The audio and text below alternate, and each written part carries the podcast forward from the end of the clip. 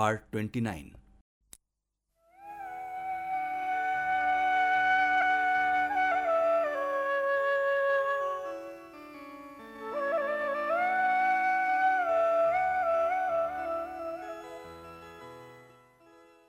ये बीसवीं सदी का एक शहर है जो इक्कीसवीं सदी में दाखिल हो रहा है।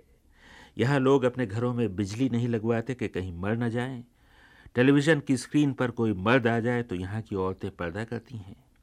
यहाँ टेलीफोन लगे हैं, मगर दस साल से लाहौर की लाइन नहीं मिल रही है।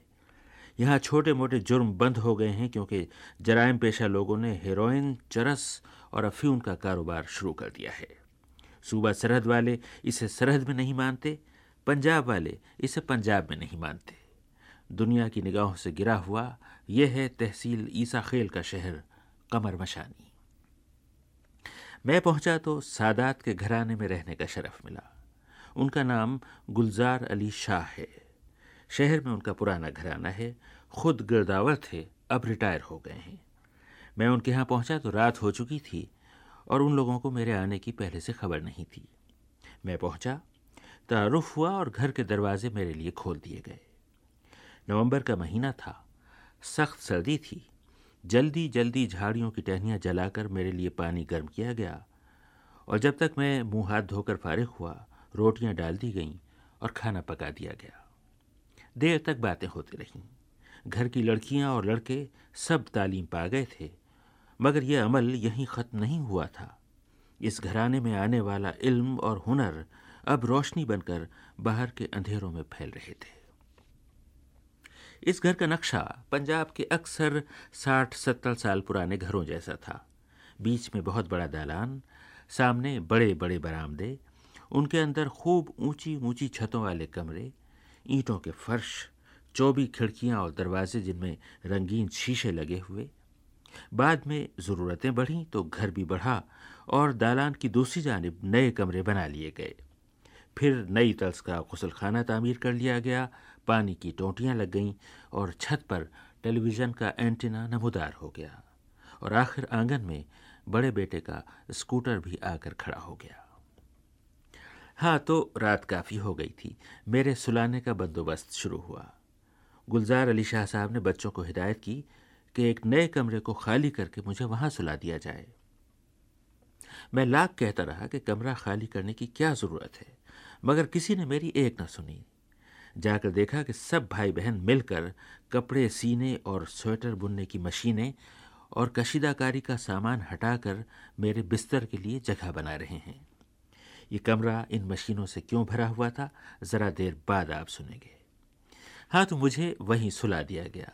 ज़िंदगी में पहली बार सिलाई, कढ़ाई और बुनाई की मशीनों के हजूम के दरमियान सोया और अगर रात भर बाहर सड़क पर कुत्ते ना भोंकते तो बेहद गाफिल सोता। सुबह हुई तो मैंने इसरार किया कि बाहर चलकर शहर कमर मशानी की सैर की जाए। लड़के मुझे ले जाने के लिए झट तैयार हो गए। मगर मैं पतलून कमीज़ पहनने लगा तो अजब बात सुनी। किसी ने कहा, सर, बाहर निकलने के लिए ये लिबास मुनासिब नहीं रहेगा। लोग अंग्रेज़ी लिबास पर एतराज़ करेंगे। तो अब सवाल ये था कि फिर क्या पहनूं? पतलून कमीज़ के अलावा मेरे पास सफ़ेद मलमल का कुर्ता और सफ़ेद लट्ठे का पाजामा था।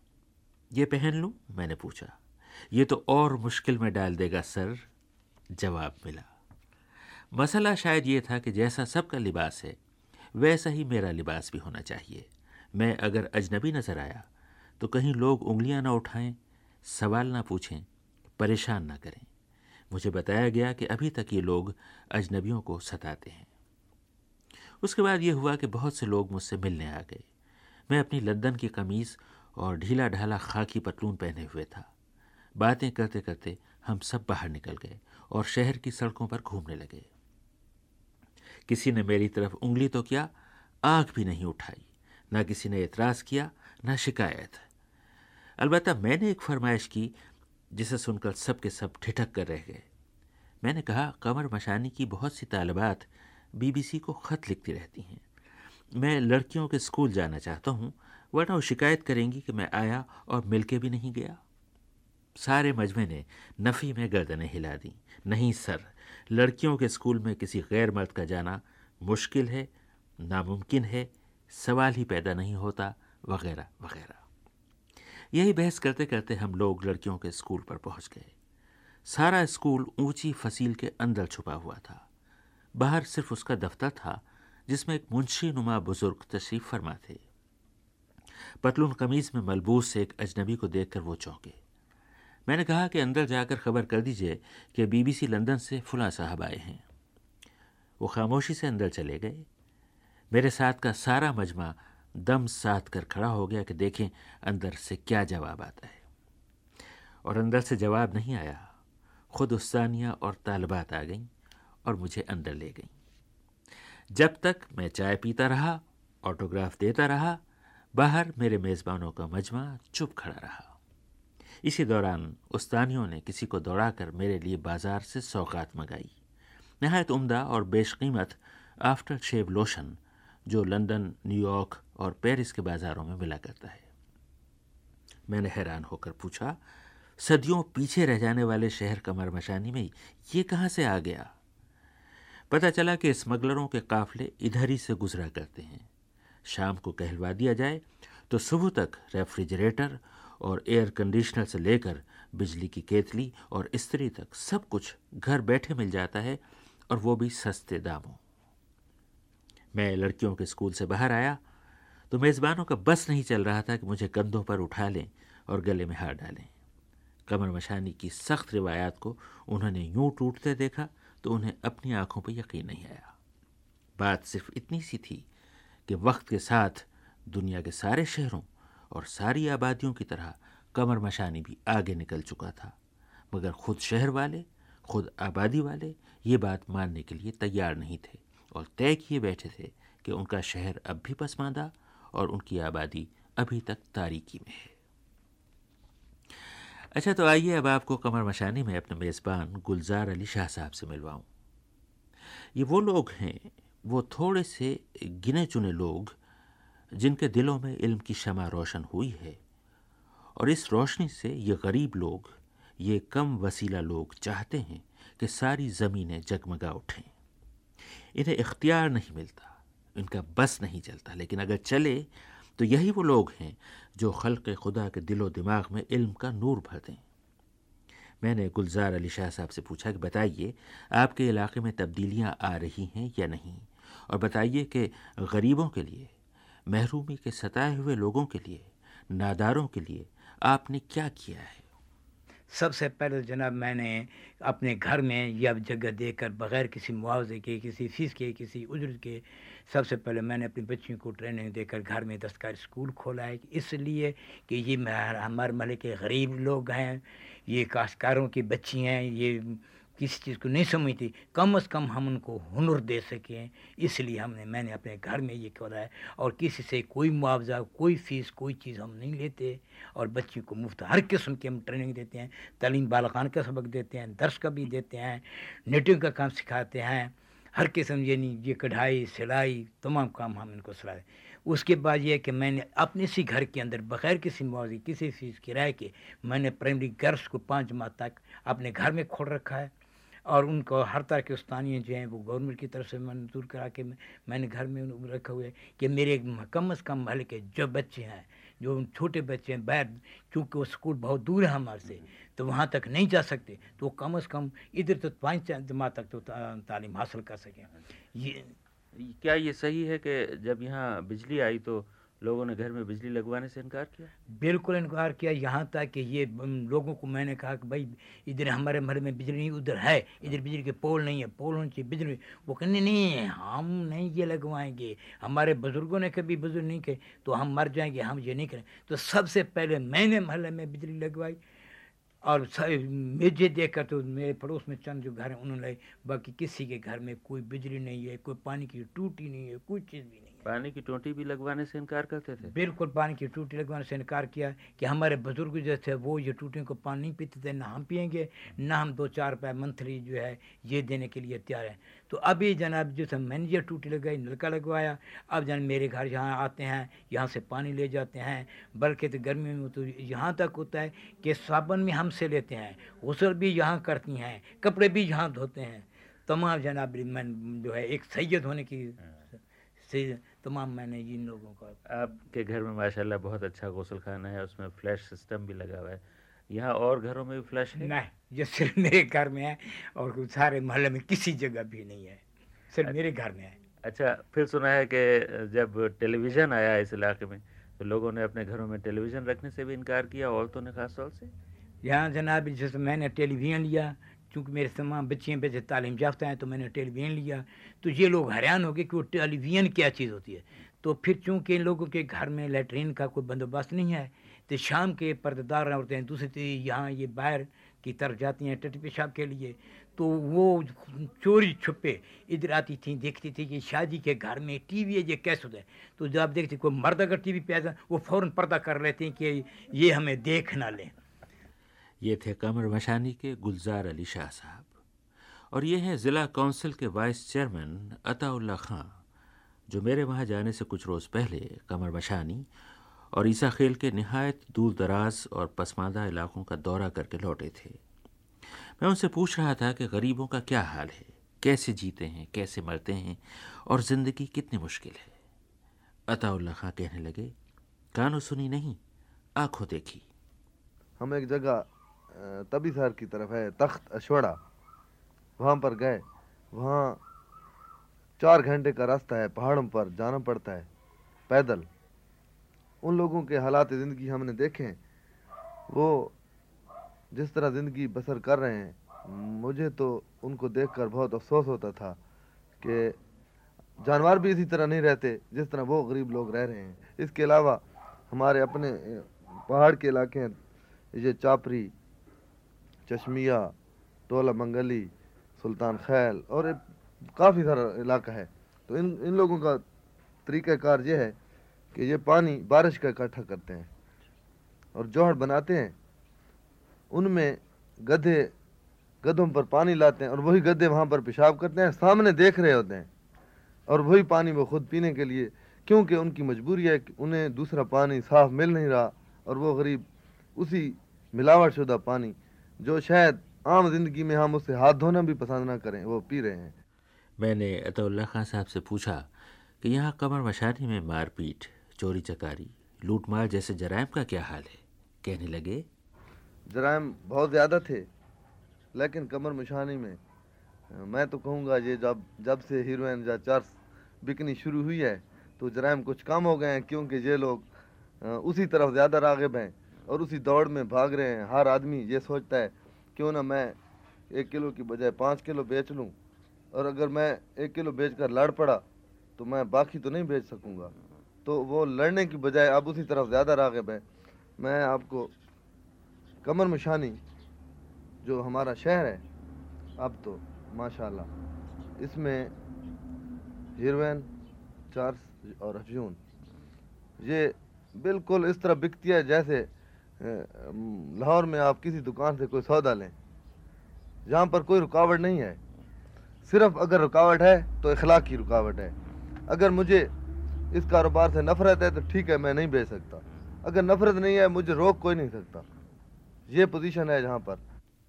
मैंने पूछा, अतुल्ला खान साहब, ये बताइए कि ये पसमान की खुद लोगों के अपने हाथों से पैदा की हुई है, या जो कुछ भी है आपको माजी से विरसे में मिला है?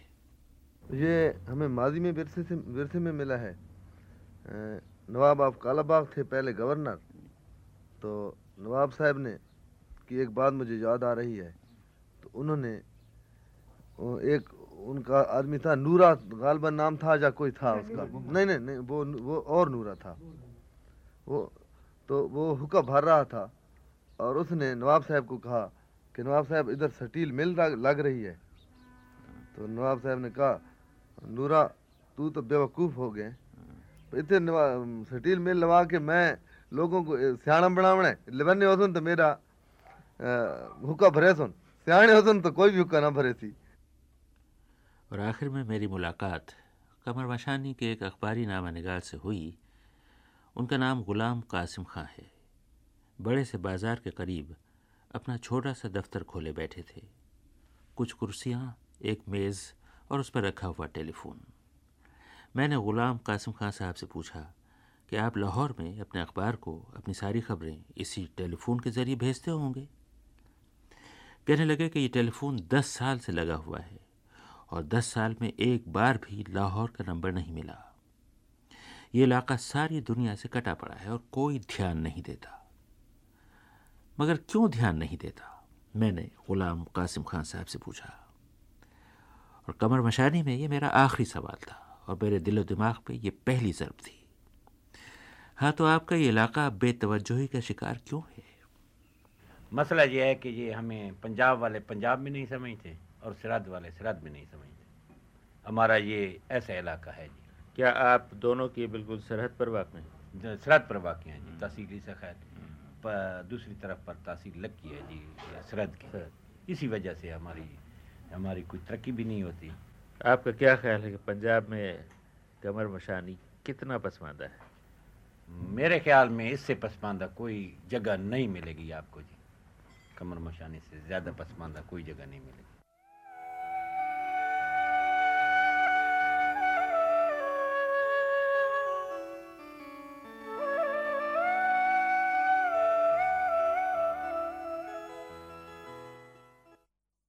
Part 30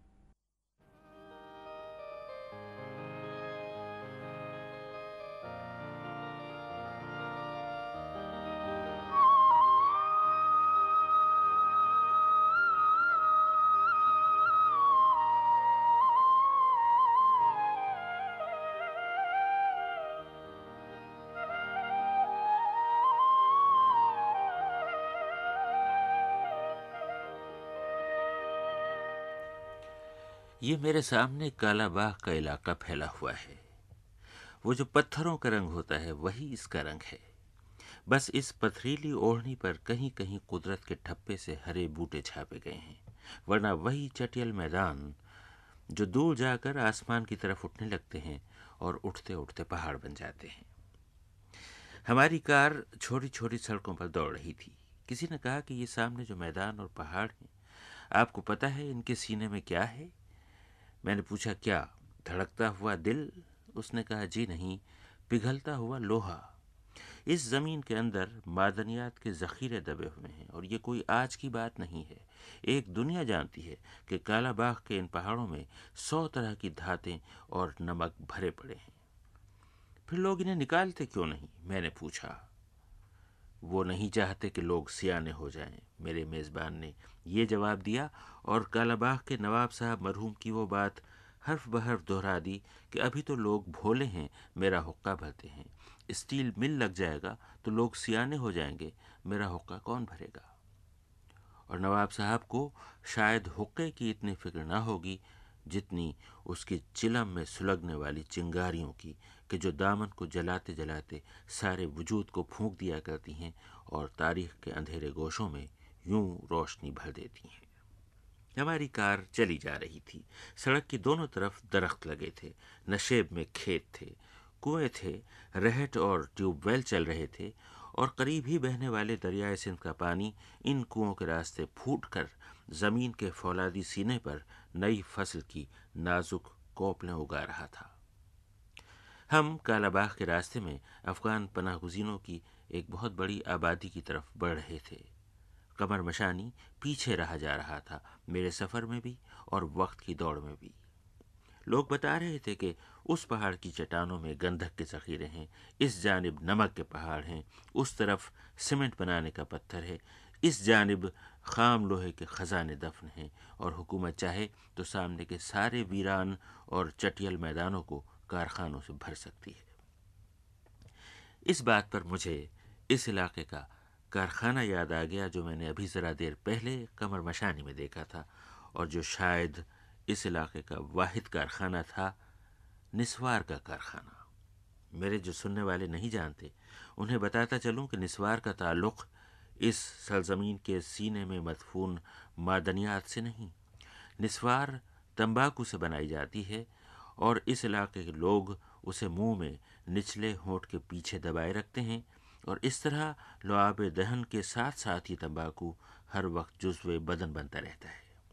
इसमें नशा होता है या सुरूर, मुझे तो पता नहीं, मगर ये बात जानने के लिए मैं निस्वार के कारखाने में पहुँचा और कारखाने के मालिक और फिर उनके कमसिन बेटे से मैंने बातें की। ये कमर मशानी में ये एक जगह है जहाँ निस्वार बन रही है। ये निस्वार में ये सबसे ज़्यादा कौन सी चीज़ डाली जाती है? नंबर एक तम्बाकू होता है जी। हाँ। उसमें लाची पड़ती है राख होती है और उसके बाद जो है जनाब रंग होता है और नमक। ये मिला के हम नस्वार बनाते हैं। फिर ये इसमें ये जो मशीन आपने लगाई है इसको कूटती है मिलाती है? जी हाँ इसके बाद ये इधर से कूट के बनाती है इसके बाद मजदूर बाहर ले जाते हैं और वो डब्बों में पैक करते हैं। अब इसमें यहाँ पर एक दो तीन चार पाँच छः छोटे छोटे हौजियाँ बनी हुई हैं और जिसमें ये चल रही है मशीन और इसे कूट के बना रही है। तो दिन भर में आप वज़न के हिसाब से कितनी निस्वार रोज़ बनाते हैं? तकरीबन जी तीन शिफ्टें चलती हैं यहाँ पे। आठ हर शिफ्ट में तकरीबन तीन मान सवार बनती है। अच्छा ये यहीं आपके शहर में बिकती है या आप दूसरे इलाकों में भेजते जी तकरीबन ये पूरे पंजाब में बिकती है। क्या ये सही है कि निस्वार की आदत जिसे हो जाए फिर वो इसके बगैर नहीं रह सकता? बिल्कुल सही बात है जनाब। इसमें क्या नशा होता है या सुरूर होता है? नहीं आप जो भी कहें बल्कि मेरे ख्याल में सुरूर ज़्यादा होता है। आपका क्या ख्याल है कि अब जो नए नौजवान हैं वो भी निस्वार खा रहे हैं या पुराने लोग ज़्यादा खा रहे हैं? तकरीबन हमारे इलाके में तो नई नस्ल भी ज़्यादा खा रही है। तो आप खुद खाते हैं? नहीं मैं तो नहीं खाता। क्यों? बस शुरू से आदत भी नहीं है। बेटे तुम कितने उम्र के हो? कितने बड़े हो तुम? ग्यारह बारह। तुम निस्वार खाते हो?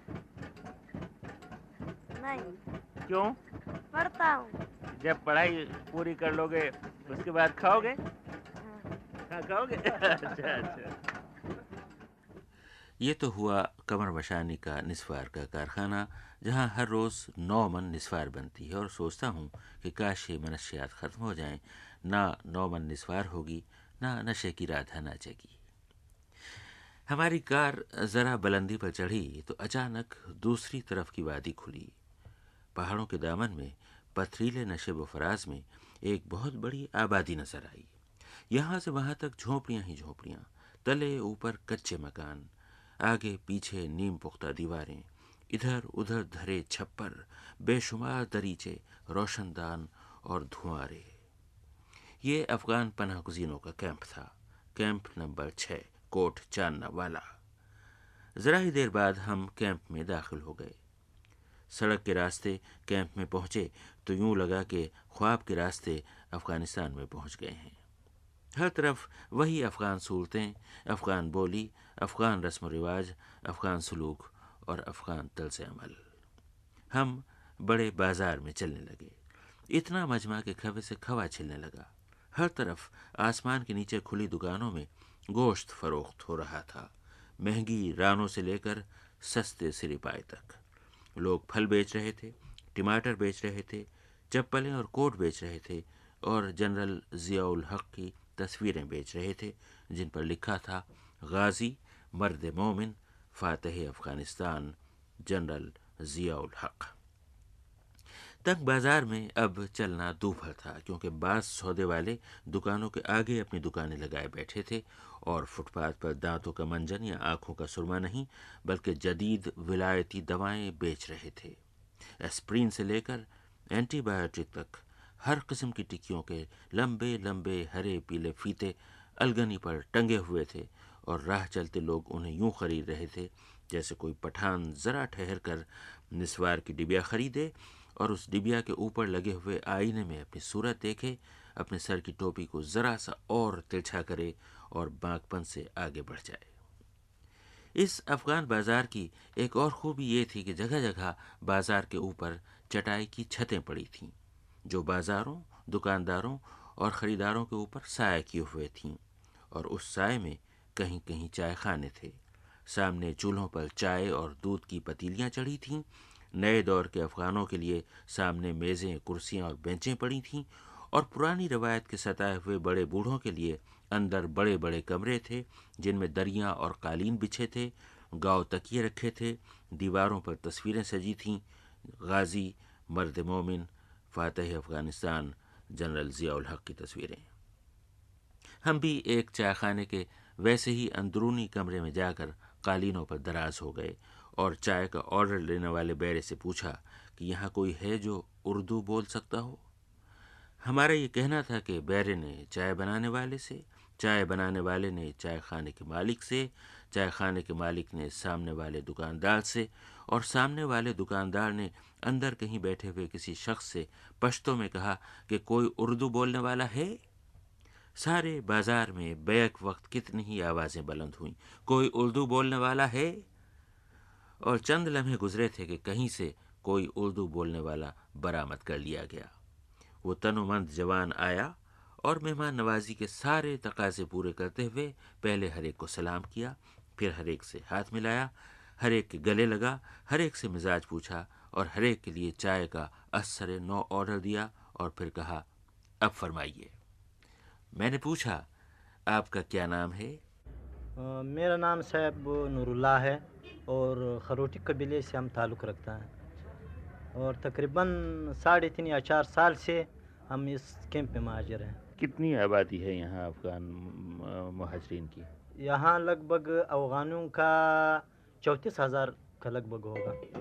जी इसमें अठारह कैंप है और हर कैंप में तकरीबन चौबीस सौ पच्चीस सौ है पर्चे हैं राशन पासे हैं। जी जी। ये बताइए कि इस इन कैंपों की जो आबादी है जी जी। वो इन कैंपों ही में रहती है या बाहर दूसरे शहरों में जाके भी लोग काम करते हैं?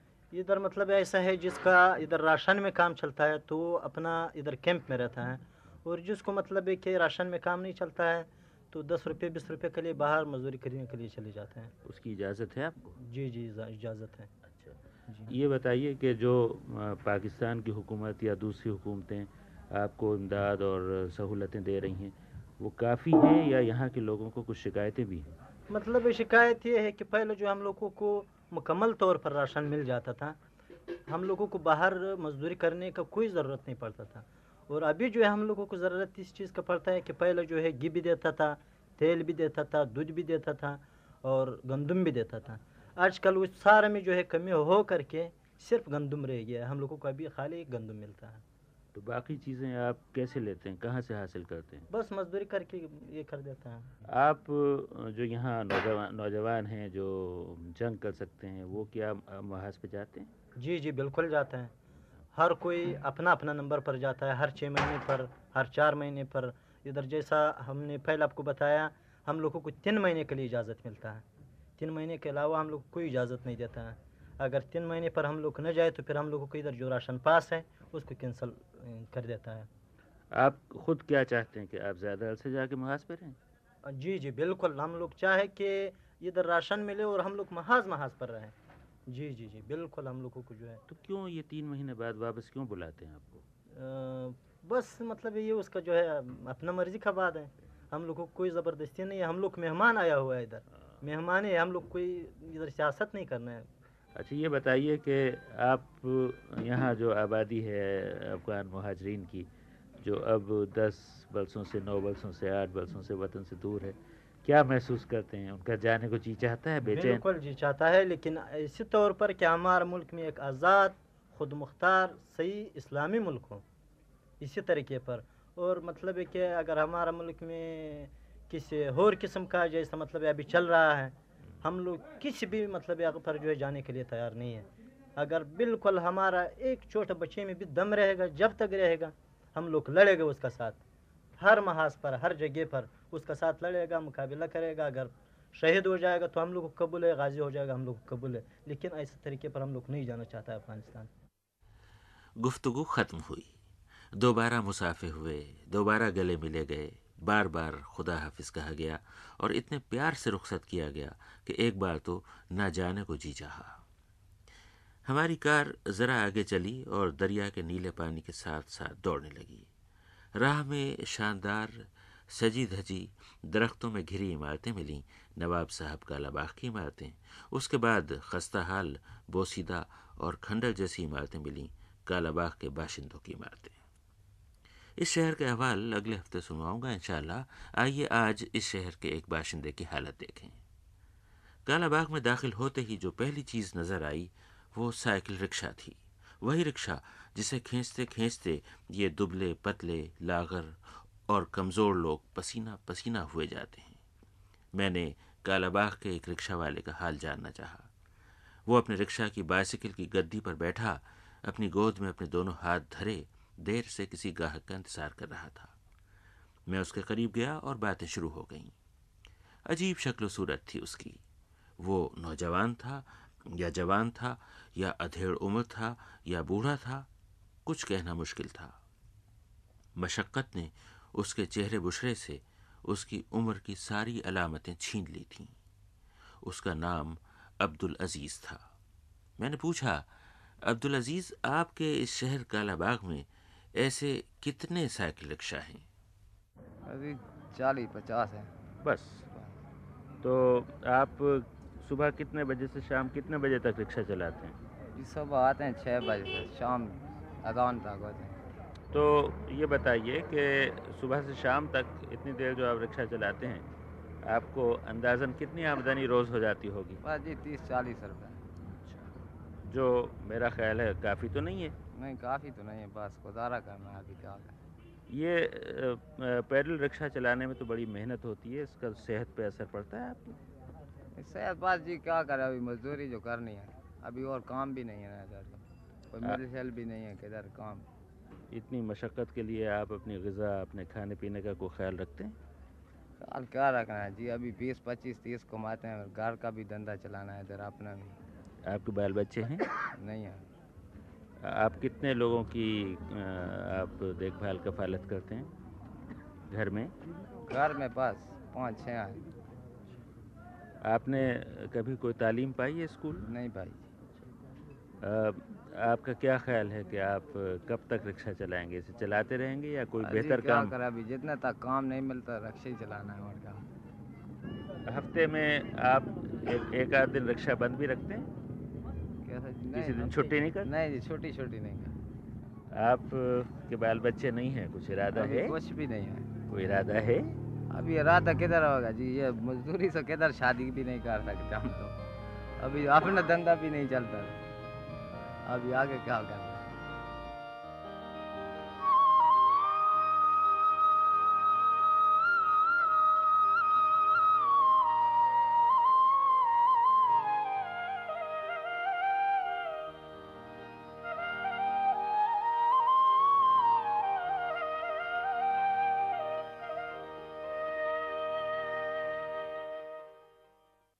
पार्ट थर्टी वन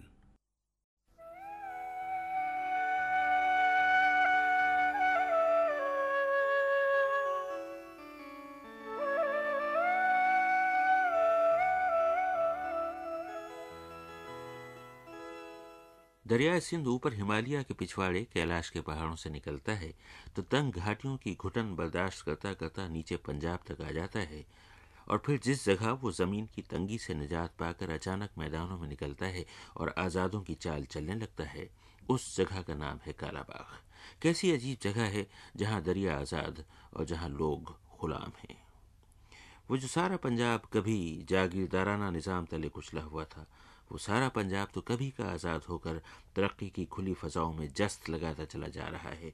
मगर उसका ये गोशा कि जिसे कालाबाग कहते हैं आज तक जागीरदारी के बोझ तले कुचला हुआ है। ये बड़ा कदीम, बड़ा तारीखी शहर है। दूर से देखें तो दरिया के किनारे बुलंद होने वाले नमक के पहाड़ों पर यूँ आबाद है, जैसे इसके घरों दे आगे पीछे नहीं, ऊपर तले बनाए गए हों। मैं कालाबाग में दाखिल हुआ। एक सड़क शहर के बीचों बीच चली जाती है। दोनों तरफ़ दुकानें और मकान हैं। दाहिनी तरफ़ नीचे दरिया है, बाईं तरफ़ ऊपर तक मकान बने हैं। दाहिनी तरफ़ की गलियाँ नीचे उतरती चली जाती हैं, बाएँ हाथ की तंग गलियाँ ऊपर को चली जाती हैं। मगर गंदी नालियाँ जितनी भी हैं, सबका रुख नीचे की तरफ़ है, दरिया की तरफ़। सारी इमारतें पुरानी हैं, अंग्रेज़ों, हिंदुओं और सिखों के ज़माने की। कुछ पर बड़ी अच्छी खुदाई है, लकड़ी के दरवाज़ों पर बड़े नक्शो निगार बने हुए हैं। दरिया की समत खुलती हुई खिड़कियों से नज़ारा भी आँखों के रास्ते रूह में ठंडक उतारता होगा। मगर ये इमारतें किन लोगों की हैं? और इन मकानों और दुकानों के मालिक कौन हैं? मैं वो मंजर कभी नहीं भूल सकता, जब सड़क पर मेरे साथ साथ चलते हुए राहगीर मोटे मोटे आंसुओं से रो रहे थे, सर, ये इमारत मेरी थी, उन्होंने छीन ली। सर, ये जनरल स्टोर मेरा था, उन्होंने जब्त कर लिया। और ये नोहा इस बोल पर ख़त्म हुआ कि, सर, उस मकान में मेरा इकलौता बेटा रहता था, उन्होंने उसे कत्ल कर दिया। ज़मीनें शादाब होती हैं, बस्तियाँ आबाद होती हैं, लेकिन आबादियाँ मजलूम भी हो सकती हैं, ये भेद मुझ पर कालाबाग में खुला। खल के खुदा ने उस दिन मुझसे जो कुछ कहा, गायबाना नहीं, मर्दाना वार कहा। वो आप अभी थोड़ी देर बाद सुनेंगे, पहले आइए, कश्ती के रास्ते कालाबाग की जाने बढ़ें, और इस शहर के उस मल्लाह से बातें करें, जिसकी बातों की आड़ से कैसा मायूस और कैसा उदास जहन झाँक रहा है। कश्ती लहरों पर डोल रही थी पानी पर पतवार के थपेड़े पड़ रहे थे। मेरे मल्लाह की ज़िंदगी इसी कश्ती से वाबस्ता थी। उसका नाम हयात मोहम्मद था। मैंने उससे पूछा कि हयात मोहम्मद आप ये कश्ती कब से चला रहे हैं? जी उम्र भर तो किसी चले नहीं। और कोई काम को नहीं। क्या आपके बड़े भी यही काम करते थे? ये काम करना। जनाब ये काम करना। कब आप सुबह कितने बजे कश्ती चलाना शुरू करते? हैं आठ बजे जनाब। और शाम कितने बजे तक चलाते हैं? छः बजे तक चलाते रहिए। जी हाँ। अच्छा तो कौन लोग आपकी कश्ती में ज़्यादा बैठते हैं? जनाब जरा आवे ना बावे ना को किस्मत होवे तो नसीब नाल गले मुकदर आप सुबह से शाम तक कितने पैसे कमा लेते होंगे इस काम में? जनाब किसी वक्त बीस बाण जाना है किसी वक्त सौ बाण वेना है किसी वक्त पचास बाण वेना है खर्चा ये थी ना। आपके बच्चे भी हैं? बच्चे भी हैं। क्या वो भी कश्ती चलाते हैं? नहीं जनाब वो मजदूर है ना काम कर रहे हैं। कोई बच्चा स्कूल में तालीम नहीं स्कूल में एक बच्चा है जर स्कूल में है और कोई नहीं। वो बड़ा होके क्या करेगा? वह तो खुदा जाने उसका नसीब अपना मुकद्दर। और जो बच्चे मजदूरी करते हैं वो मजदूरी करते हैं जनाब बाल बच्चेदार हैं। बड़े बच्चे। जी हाँ बड़े बच्चे हैं हमारे को कोई चीज़ नहीं देते हैं। ये दरिया जिसका नाम दरिया सिंध है। इस ये दरिया के बारे में आप क्या महसूस करते हैं? कैसे लगता है दरिया आपको? दरिया जनाब बहु अजब चीज़ है था को बाहर तो रे रही थी ना सारी रोज ये थे इथा ही हैं मसल गल करना था आसे पास थी ना था इस दरिया के लिए आप अपने दिल में कोई मोहब्बत कोई लगाव महसूस करते मोहब्बत जनाब कह रही है लाचारी है मजबूरी है रोटी तक कमावनी ये चीज़। जिस दरिया से उसकी रोज़ी बंधी है उस दरिया से अपने ताल्लुक़ को वो मोहब्बत का नाम देने के लिए तैयार नहीं। हालात ने लोगों के जहन का यह हाल किया है कि इस रोज़गार के ताल्लुक़ को भी वो लाचारी और मजबूरी का नाम दे रहा था उस रोज़। कश्ती से उतरकर सीढ़ियाँ चढ़कर, पुराने ज़माने की शानदार इमारतों के खंडरों को फलांग कर ऊपर पहाड़ी चट्टानों के दरमियान नमक की तहें देखता हुआ मैं कालाबाग की दरमियानी सड़क पर बाज़ार में पहुँचा और एक शख्स से गुफ्तगू करता चला तो ज़रा देर में काफला बन गया। हर शख्स अपने दुख बताना चाहता था हर एक अपना दामन उठाकर अपना घाव दिखाना चाहता था। सबसे पहले सिद्दीक मिले। कालाबाग के बल्दिया के चेयरमैन हैं। मुझे बता रहे थे कि पाकिस्तान तो सन सैंतालीस में आज़ाद हुआ था, मगर कालाबाग पाँच जुलाई सन उन्नीस सौ उनासी को आज़ाद हुआ। कागजात में तो जागीरदारी का खात्मा हुआ, मगर अपनी ज़ात में जुल्म फलता फूलता रहा। मैंने सिद्दीक से पूछा, बताइए, यहाँ क्या होता था? यहाँ ये होता था जी कि हर आदमी से मुख्तलिफ़ लोगों से मुख्तलिफ़ कैटेगरी में लोगों से ये बेगार लेते थे। यहाँ उनकी एक निजी जेल थी जो आदमी यहाँ उनको या नहीं करता था उनका हुक्म नहीं मानता था वो उसको वहाँ भेज देते थे। हमारे कई अफराद को उन्होंने कई अभी तक तीन आदमी हमारे वापस भी नहीं आए उन्नीस सौ सत्तर का जो इलेक्शन हुआ था उसमें एक तहरीक चली थी आपको याद होगा। यही मौलाना अब्दुल सत्तार न्याजी थे इनके मुकाबले में। तो उन्होंने इसी बाज़ार से तीन ग्यारह आदमियों को पकड़ा था। तो आठ आदमी हमारे वापस आए। तीन अफराद हमारे अभी तक गायब हैं जिनकी लाशों का भी पता नहीं है। कालाबाग में अब हालात क्या हैं? मसलन ये कि आप बताइए कि सेहत तालीम रफायामा तामीरात। वो ये है कि जो भी शख्स पहले पहले तो उन्होंने हमें बैकवर्ड रखा। सबसे बड़ी जो मुसीबत थी कोई भी हमारा आदमी था वो मैट्रिक पास भी नहीं था। अगर वो मैट्रिक पास ये स्कूल आप देख रहे हैं यही स्कूल अंग्रेज़ों के वक्त से आ रहा है। यानी मलिक अमीर मोहम्मद खान जब गवर्नर था उसने एक सड़क तक हमारे लिए नहीं बनवाई। हमें बैकवर्ड रखा। इसके बाद जो पिछला एम एन ए हमारा आया था मकबूल अहमद खान जो कि मिनिस्टर भी रहा है हमने उसको भारी अक्सरियत से जहाँ से जिताया था। तो हमने उनको एक ही डिमांड की थी वो ये था कि एक तो हमारे वो तीन आदमियों को तलाश करो चाहे वो ज़िंदा हैं चाहे मुर्द हैं। दूसरा हमारे इलाके में कॉलेज बनवाओ, ताकि हमारे लोग समाजी तौर पर, जो तालीमी तौर पर वो आगे आएँ, ताकि इनका मुकाबला उस तरीके से किया जा सके। क्योंकि जो जंग हम अब लड़ रहे हैं, वो वशियाना जंग है। लोग अनपढ़ हैं, उनको समझ भी नहीं है कि हमने क्या करना है। जब वो तालीम याफ्ता हो जाएँगे तो हमें उम्मीद है कि वो अपनी टेक्निकल जंग फिर वो शुरू हो जाएगी। तो इन लोगों ने हमें जो उन्नीस सौ पचासी में जो हमारा एम, एन एक्ट हुआ था उसने इस मसले पर भी कोई तवज्जो नहीं दी। तो अब जब वो हमारे सामने आया तो हमने उसको कहा है कि भाई आपने हमारे लिए कुछ नहीं किया था लिहाजा हम आपका वोट नहीं देंगे। हमने मौलाना अब्दुल सत्तार खान न्याजी को जितवाया और उसके सामने सिर्फ़ एक ही डिमांड रखी है कि हमारे इलाके को आप तालीमी मैदान में आगे लाएँ। ये ज़िला का सबसे दूसरा बड़ा शहर है कालाबाग। तारीखी बहुत बड़ा तारीखी शहर। वैसे भी आबादी के लिहाज से कारोबार के लिहाज से ये दूसरा बड़ा शहर है मगर तालीम के मामले में पसमानदा है? बहुत ज़्यादा बेटे आप स्कूल जाते हैं तालीम पाने? जी हाँ। किस क्लास में पढ़ते हैं? बेटे आप स्कूल जाते हैं? नहीं जाते? नहीं जाते? जाएँगे? बेटे आप स्कूल में पढ़ते हैं? जी हाँ। किस क्लास में? तीसरी में। आपने तालीम पाई? नहीं सर मैंने मैट्रिक के बाद यहाँ कॉलेज ही नहीं थे इसलिए मैं पढ़ नहीं सका। आपने तालीम पाई? नहीं बिल्कुल नहीं। बिल्कुल। आपने तालीम पाई? नहीं जी। आपने स्कूल या कॉलेज में तालीम पाई? नहीं। जी आप क्या कह रहे हैं? मैं लोहार का काम करता हूँ मैं एक जमात भी नहीं पढ़ा। अब आपका क्या ख्याल है कि इलेक्शन में जो अब उम्मीदवार चुना गया है उससे इस शहर के मसले कुछ हल हो जाएँगे? बिल्कुल। उम्मीद तो है जी हल हो जाएँगे। अगर इस उम्मीदवार ने भी आपको मायूस किया तो अगले इलेक्शन में आप लोग क्या करेंगे? दूसरा चुनेंगे। जी हम इनको तो वोट नहीं देंगे ना। जी बिल्कुल। और दूसरा फिर चुनेंगे। ये गुफ्तु मैंने कालाबाग की सड़कों पर दिसंबर 1988 में रिकॉर्ड की थी। इतना अरसा गुजरने के बाद अब मैंने पिछले दिनों कालाबाग टेलीफोन किया और एक सरकर्दा और सरगर्म शहरी काजी अमीर अब्दुल्ला साहब से पूछा कि अब मुझे बताइए कि इलाके के अवाम के नुमाइंदे ने इस दौरान इस इलाके के लिए क्या किया? जी, मौलाना अब्दुस्तार खान न्याजी को हमारे कालाबाग के अवाम ने और हम सबने मुतफिका तौर पर नुमाइंदगी का हक दिया था और उन्हें हंड्रेड परसेंट वोट दिए थे कालाबाग से और बहुत ही माज की तरफ़ से। मगर अफसोस है कि न तो वो अगवा शुदगान के मसले में हमारी इमदाद कर सकें, न ही वो हमारे तालीमी मसाइल को टच कर सकें और न ही यहाँ रोज़गार का मसला हल कर सकें, बल्कि इवन बनी अफगान पर बेपना मुजालिम हो रहे हैं गरीब लोगों पर, मुजारों पर और उन लोगों पर भी अपना तशद हो रहा है। झूठे मुकदमा सैकड़ों की तादाद में दर्ज हो रहे हैं, लेकिन मौलाना न्याजी साहब ने टस से मस नहीं किया। ये थे कालाबाग के काजी अमीर अब्दुल्ला। आइए आगे चलें, कालाबाग के बाशिंदों के साथ साथ। कौमी इंतबात हो चुके थे, जैसा कि आपने भी सुना, मुल्क में जमहूरियत कायम हुए चंद रोज़ गुजर चुके थे। हम बाज़ार में चले जा रहे थे। चलते चलते मैंने एक शख्स से पूछा, अब आपका क्या ख्याल है? कालाबाग के हालात ठीक हो जाएँगे? कालाबाग के जो अंदरूनी हालात हैं, लोगों का आपस में इतफाक प्यार, मोहब्बत सही है। लेकिन जो, इनको जो दुख और तकलीफ़ है, वो नवाब कालाबाग की वजह से ये पैदाइशी तौर पर हमारे लोगों के साथ हमारे वजूद को यह तस्लीम नहीं करते। मुख्तसर बात। उन्होंने कहा मुख्तसर बात है मगर मुझे पता है बड़ा तवील किस्सा है। हम बाज़ार में चले जा रहे थे। फिर मैंने एक और शख्स से पूछा कि माशाल्लाह और आमरीत का खात्मा हुआ अब कालाबाग के हालात कैसे हैं?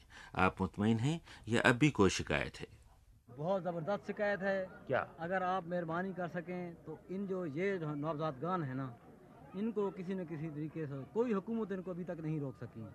अभी तक इन्होंने ये हालिया इलेक्शन से पहले की बात है कि इन्होंने बनी अफगान पर कतरे आम किया। और इसके बाद पुलिस और फौज का या वहाँ पे जमघटा इकट्ठा कर दिया। उन बेचारों ने अपना एरिया छोड़ दिया है। अब हज़ारों आदमी बेकार हो गए बेकार हो गए और अभी तक वही हैं। ये सन सतहत्तर के इलेक्शन में हमारे तीन आदमी ग्यारह आदमी अगवा थे जिसमें से आठ उन्होंने कीमत दे के वापस किए तीन अभी तक लापता हैं।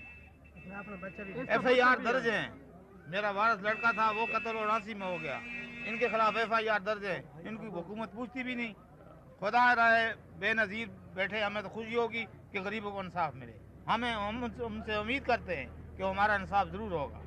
ये गुफ्तु मैंने दिसंबर सन अठासी में रिकॉर्ड की थी। अब मैंने बल्दिया कालाबाग के चेयरमैन सिद्दीक से टेलीफोन पर रबता कायम किया और पूछा कि सन सतहत्तर में शहर की सड़क से जो ग्यारह अफराद उठाए गए थे, जिनमें से आठ किसी न किसी तरह लौट आए थे और तीन बदस्तूर लापता थे, इस दौरान उनका क्या हश्र हुआ? अब मुझे बताइए कि उन तीन की क्या खबर है? उन तीन की ये खबर है जी, जो हमें जो इतलात मौजूद है, वो ये है कि इन लोगों ने उनको ज़िंदा जला दिया है। क्योंकि जो लोग वो सामने नहीं आते कम से कम हमें बता देते हैं कि इस तरह इस तरह बातें हुई हैं। गवर्नमेंट को भी पता है। खालिद पाल की इंक्वायरी में भी ये बात हुई थी आ, सामने आई थी। लेकिन अफसोस की बात है कि पंजाब गवर्नमेंट और मरकजी गवर्नमेंट हम तो दोनों से नला है कि उन्होंने हमें क्या इंसाफ दिया है दोनों ने। यानी हम तो किसी से ये उम्मीद रख के नहीं बैठे कि वो हमें इंसाफ देंगे। हमें तो पता है कि जो इंसाफ हासिल करना है वो हमने अपने ज़ोर बाजू से करना है। हमें कोई दुनिया की ताकत ये इंसाफ न किसी नवाब को गिरफ़्तार कर सकती है और न ही हम तो रख रहे हैं इस बात की, और ना हम किसी खुशफहमी में हैं। हम बाज़ार में चले जा रहे थे। झुका हुआ, बोझ में दबा हुआ एक शख्स मेरे साथ साथ चल रहा था। दुखों ने उसके चेहरे पर शिकने डाल दी थी और हर शिकन किसी मलसी की बयास थी जैसे। मैंने उससे पूछा, अब कैसे हालात हैं कालाबाग के कुछ बेहतर हुए या नहीं? कुछ अच्छे हैं, लेकिन ये जो जालम लेकिन बहुत जालम है। अभी बनी अवाम ने जो इन्होंने जुल्म किया है, बहुत जालिम इंसान है। इन्होंने अपने बाप को भी कत्ल कर डाला हमारे ऊपर इतना जुल्म करते थे जितने कोई अंदाज़ा नहीं पाया अल्लाह ताला इनको बर्बाद करे। और अखबार की इतलाएँ ये हैं कि कालाबाग के नवाब मुजफ्फर खान और उनके मुसल्ला महाफिज अपनी जागीरों में घूम रहे थे कि बनी अफगाना ने नवाब साहब को गोलियों से छलनी कर दिया। किसी ने कहा कि कुदरत ने बनी अफगाना के उस नौ उम्र लड़के का हिसाब यहीं चुका दिया, जो अपनी बकरियाँ चराता हुआ भूले से नवाब साहब की ज़मीनों में चला गया था और जिसके बदन को नवाब साहब के आदमियों ने गोलियों से छलनी कर दिया था। सनसनाती हुई गोलियों का खोलता हुआ सीसा कितने ही बदन छलनी करे, ज़िंदगी के कारोबार कभी रुका नहीं करते। सुनिए कि उसी रोज़, उसी कालाबाग में मैंने एक शख्स के मुँह से आज़ादी आज़ादी के अल्फाज भी सुने। उसी बाज़ार में मुर्ख की यखनी की एक दुकान थी। बाहर छिले हुए, उबले हुए मुर्ख टंगे थे और पतीलियों में उनकी यखनी पक रही थी और दुकान के अंदरूनी हिस्से में ज़रा अंधेरा था और टेलीविज़न पर हिंदुस्तानी फ़िल्म चल रही थी और शहर के कोई दो दर्जन बेमसरफ, बेकार जवान बैठे ये फ़िल्म देख रहे थे। कोई दिल दहला देने वाला मंजर था, कोई मजलूम लड़की थी, कुछ जालिम उसकी आबरू पर हमला कर रहे थे देखने वाले नौजवानों ने अपने शाने ऊँचे कर लिए थे, साँसें रोक ली थीं और हाथ अपनी टांगों में दबाकर आँखें यूँ फाड़ रखी थीं कि इस मंजर की कोई तफसील देखने से न रह जाए।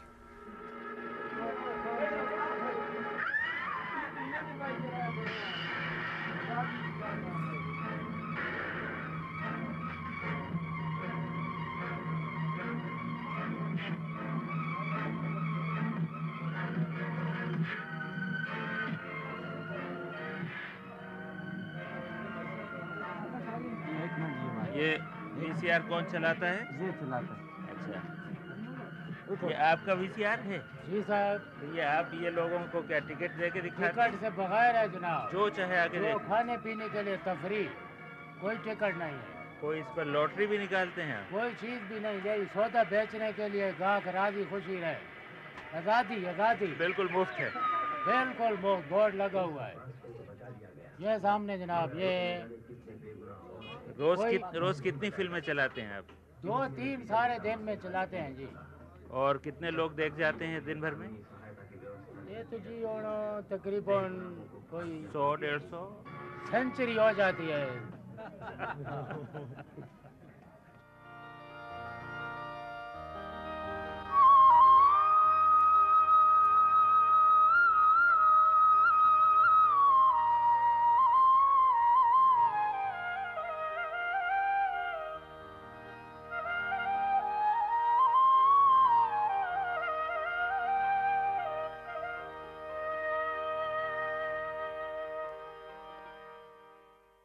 ਪਾਰਟ 32 ਦਿਲ ਵਿੱਚ ਵਸ ਕੇ ਸੁਹਣਾ ਮਾਹੀ ਤੈਨ ਸਜਦੀਆਂ ਬੇਪਰਵਾਹਾਂ ਜਿਹੜੇ ਨੀ ਤੂੰ ਲੱਗੀਆਂ ਅੱਖੀਆਂ, ਅਸਾਂ ਅੱਖੀਆਂ ਮੂਲ ਨਾ ਲਾਈਆਂ। ਗੱਲ ਗਈ ਖੁੱਲ ਖੁੱਲ ਸਜਰੀ ਜਵਾਨੀ ਤੇ ਪੈ ਗਈਆਂ ਮੂੰਹ ਤੇ ਛਾਈਆਂ। तील बेकसला चार दिया, हुण तो तमन घिन जार झिकाया। है, कोई कलम बनाई हसे। थोड़ा थोड़ा यादा दरली ईद मनाई हसे। थोड़ा थोड़ा यादा दरली ईद मनाई हसे, चना बरात चाननिया लंघ गईया चाननिया लंघ गईया, चना बेरात ये दाऊद खेल है। सूबा पंजाब के ज़िला मियावाली में दरियाए सिंध के करीब रेलवे लाइन पर वाक़, ये है वो दाऊद खेल के इसे यहाँ देख कर हैरत होती है। ये दूर दराज वीरान सा पसमानदा इलाका, जिसे जागीरदारों ने हमेशा कुचल कर रखा। आप इन इलाकों में चलते हुए अचानक दाऊद खेल पहुँचे तो हैरत ज़दा रह जाएँगे। जैसे सहराओं में शराब होता है, वैसे ही वीरानों में ये बहुत बड़ा सनती इलाका है और शराब की तरह नज़र का फरेब नहीं, ठोस हकीकत है। दाऊद खेल में सन चौवन से बड़े बड़े कारखानों के क़याम का काम शुरू हुआ। अब यहाँ चार बड़ी सनतें और उनसे मुतल छोटी सनतें हैं। हज़ारों लोग बलसरे रोज़गार हैं बड़ी बड़ी कॉलोनियाँ हैं, लंबी चौड़ी आबादियाँ हैं। यहाँ जहाँ जिहालत का दौर दौरा था, लोग हर वक्त इंतकाम लिया करते थे, हर रोज़ कत्ल किया करते थे। यहाँ वक्त ने ऐसी करवट ली है कि इस सरजमीन का सारा हुलिया बदल गया है। अब अगर आप दाऊद खेल जाएँ तो जी शाद होता है। कहीं कोठियाँ और बंगले हैं, कहीं स्कूल और अस्पताल हैं, बाज़ार हैं, पेट्रोल पंप हैं, रातों को रोशनियाँ हैं और दिनों में ऐसी चहल पहल कि उसके रेले में बह जाने को जी चाहे और जो चीज़ दिल में उतरी चली जाती है, वो दाऊद खेल के बाशिंदों का स्वभाव है। ऐसे मेहमान नवाज़, ऐसी खातिर मदारात करने वाले और सीने से यूँ भींच भींच कर लगाने वाले कि उनकी जैसी गर्मजोशी किस्से कहानियों में मिले तो मिले, कहीं और नहीं मिल सकती। मैं सबसे पहले शहर के एक डॉक्टर से मिला, डॉक्टर मंजूर हुसैन। एक बाज़ार में उनका मतब था, मैं मिलने पहुँचा तो मतब खाली पड़ा था। न कोई मरीज़, न कंपाउंडर और न खुद डॉक्टर साहब। मैं देर तक उस स्टूल पर बैठा रहा जिस पर बैठकर मरीज़ उनसे अपना हाल कहा करते होंगे। वहाँ बैठे बैठे ये हुआ कि मैं डॉक्टर साहब का हाल जान गया। उनकी मेज़ पर रखे हुए कागजात से अंदाज़ा हुआ कि शेर व अदब का ज़ौक़ है, शहर की समाजी सरगर्मियों में वो शामिल हैं, दाऊद खेल के पुराने बाशिंदे हैं और बहुत मकबूल हैं। उनके मतलब में बैठे बैठे जब बहुत वक्त गुजर गया और राहगीरों ने आते जाते मेरी बेचैनी को भापना शुरू कर दिया तो उनसे न रहा गया। मुझे अजनबी जानकर वो मेरी मदद को आ गए। किसी ने मुझे अपने स्कूटर पर बिठाया और डॉक्टर मंजूर हुसैन के घर पहुँचा दिया। वो इतने तपाक से मिले कि मुझे उनसे ये भी पूछना याद न रहा कि आपका मतलब तनहा क्यों पड़ा है और कोई वहाँ कुछ चुरा कर तो नहीं ले जाएगा? अलबत्ता गुफ्तगु शुरू होते ही मेरे सवालों के जवाब मिलने शुरू हो गए। घुल मिल कर बातें होने लगीं। मैंने पूछा कि, डॉक्टर साहब, आप दाऊद खेल के बाशिंदों को क्यों कर बयान करेंगे? अब्दी साहब यहाँ के लोग सच्चे और खरे हैं, दुश्मन के दुश्मन हैं और दोस्त के दोस्त हैं, मिलनसार हैं, मेहमान नवाज़ हैं और खलीक हैं। आप इन्हें जब भी देखेंगे, जब भी मिलेंगे, आप इन्हें बिल्कुल हर वक्त ज़िंदा दिल हंसमुख और खुश एतवार पाएँगे। बहरहाल इनके भी कुछ मसाइल हैं, किसी वक्त ये गुस्से में भी आ जाते हैं, लेकिन बाहर सूरत बहसीत मजमू ये लोग ज़िंदा दिल खुश खुल्क और बेहतर आदात के मालिक लोग हैं। वो जो एक रिवायत पड़ी हुई थी कि लोग गोली मार देते हैं उसका अब क्या जी वो तो बहरहाल हर जगह है रवायतें हैं ख़ानदानी दुश्मनियाँ हैं वो उनकी अपनी हैं वो आम लोगों के साथ उनकी नहीं है वो उनकी जो देरीना अदावतें आ रही थी वो भी तालीम के न होने की वजह से थी जाहिलियत की वजह से थी। अब कुछ अरसा हो गया है कि जो लोग पढ़ लिख कर नई नस्ल आ गई है तो वो दुश्मनी भी ख़त्म हो रही हैं, गोलियाँ भी ख़त्म हो रही हैं, और लड़ाई झगड़े भी ख़त्म हो रहे हैं। और उम्मीद है जिस तरह ये तालीम और ये लोग, अब लोगों को शूर पैदा हो गया है तो कुछ अरसे के बाद आप इन्हें बिल्कुल ठीक ठाक सुलझा हुआ पाएँगे। जहाँ कुछ भी नहीं होगा। हालात और मुस्तकबिल के बारे में ऐसे पुरुद लोग बहुत कम होते हैं इस ज़माने में। अब मैंने डॉक्टर मंजूर हुसैन से पूछा कि आप तो दाऊद खेल के पुराने शहरी हैं। बताइए इस शहर और इसके मुआशरे में क्या तब्दीली आई है? हम्म, आज से 25 साल पहले का और आज का जो दाऊद खेल है उसमें बहुत ज़्यादा तब्दीलियाँ हैं। जहाँ पहले तालीम नहीं थी अब लोग बहुत ज़्यादा तालीम याफ्ता हो रहे हैं। जहाँ कुछ सनतें लगी हैं उनकी मुलाजमत की वजह से लोगों में कुछ शूर आ रहा है। फिर सबसे जो अहम चीज़ है, वो तालीम है। तालीम यहाँ अब बढ़ रही है। बच्चे ज़्यादा ज़्यादा जाते हैं स्कूलों में और उनको शौक़ है और उस नस्बत से जो है हमारा माहौल वो ज़्यादा सुलझा हुआ और बेहतर हो रहा है। और मुझे उम्मीद है कि जिस तरह अब मामला चल निकला है तो कुछ अरसे के बाद हम बाकी तरक्की याफ्ता जो शहर हैं उन लोगों के साथ मिल जाएँगे। डॉक्टर मंजूर हुसैन से दाऊद खेल वालों के सियासी और समाजी शौर की बातें होने लगीं और उन्होंने बास बड़ी पते की बातें बताईं। कहने लगे अब्दी साहब जहाँ जो है तकरीबन 20-25 साल से सनते हैं तीन चार फैक्ट्रियाँ हैं और उनमें हमारे शहर के लोग भी हैं और ज़िला के भी हैं बल्कि जहाँ पूरे पाकिस्तान के हर शहर का आदमी आपको मिल जाएगा।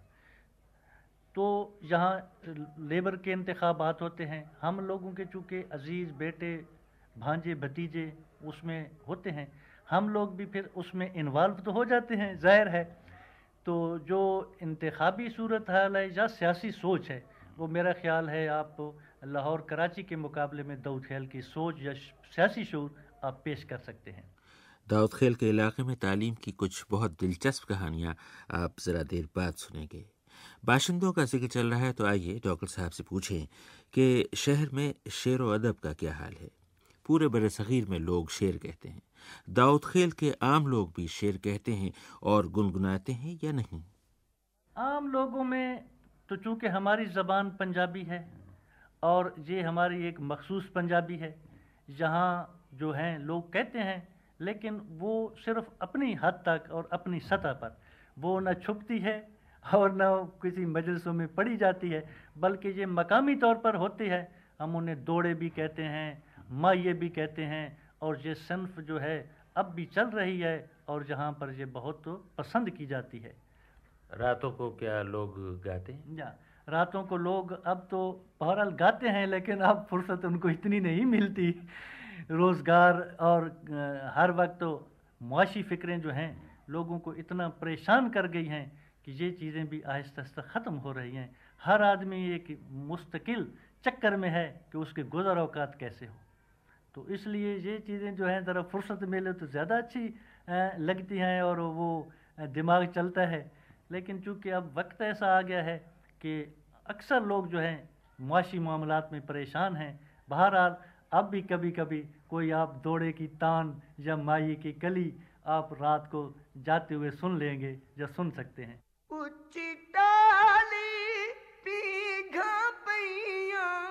रल मिल सैया झूठन गईया, पहले उलारे डिग पैया, चना बेराता, चाननियाँ लंघ गईयाँ, है चाननियाँ लंघ गईयाँ, चना बेराता चाननियाँ लंघ गईयाँ।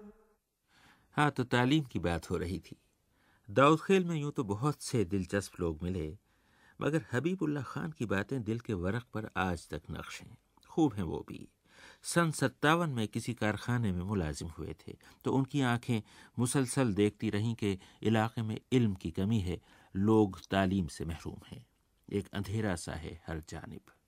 चुनाचे बीस साल की लगी लगाई मुलाजमत छोड़ी, दाऊद खेल के लोगों को पढ़ाने का फैसला किया और सन सतहत्तर में तालीम के मैदान में उतर आए और आज तक जहालत के अंधेरों में अपना छोटा सा चिराग जलाए हुए हैं। उस रोज़ छोटे से चिराग जैसे एक कमसिन बच्चे का किस्सा सुना रहे थे और यह किस्सा सच्ची तस्वीर था इस इलाके के लोगों की पुरानी जहनीत का। आप भी सुनिए हबीबुल्ला खान। मुझे यही एक वाक़ याद आ रहा है कि मैं स्कूल में पढ़ा रहा था, एक बच्चा था मेरे पास पढ़ता था, आठवीं जमात में, उसका नाम था हबीबुल्ला। मेरा नाम भी हबीबुल्ला है, बच्चा बड़ा प्यारा था। मुझे उस पर तरस आता था। तो एक दिन उसने स्कूल का काम नहीं किया, मैंने उसको काफ़ी पीटा। तो बच्चा रोने लग गया। मुझे उस पर बड़ा तरस आया। तो हम, हमारा चूँकि वास्ता ही शागिर्दों से होता है तो मैंने उससे तसली दी, मुझे भी तरस आने लगा और मैं भी उसके साथ आप दीदा सा हो गया। उससे पूछा, भाई, क्या बात है? क्यों रोने लग गए हो? तो वो कहने लगा कि, मैंने जी दादे का बदला लेना है। मुझे समझ नहीं आती कि मुझे माँ क्यों पढ़ा रही है। ये जहनीत थी हमारी आज से बीस साल, पच्चीस साल पहले। मैंने हबीबुल्ला खान साहब से पूछा कि अब क्या हाल है? ये पुराने ज़माने के लोग, ये बड़े बूढ़े, अपने बच्चों को खुशी खुशी स्कूल लाते हैं कि लीजिए, इन्हें पढ़ा दीजिए? नहीं, ये बात अभी नहीं है।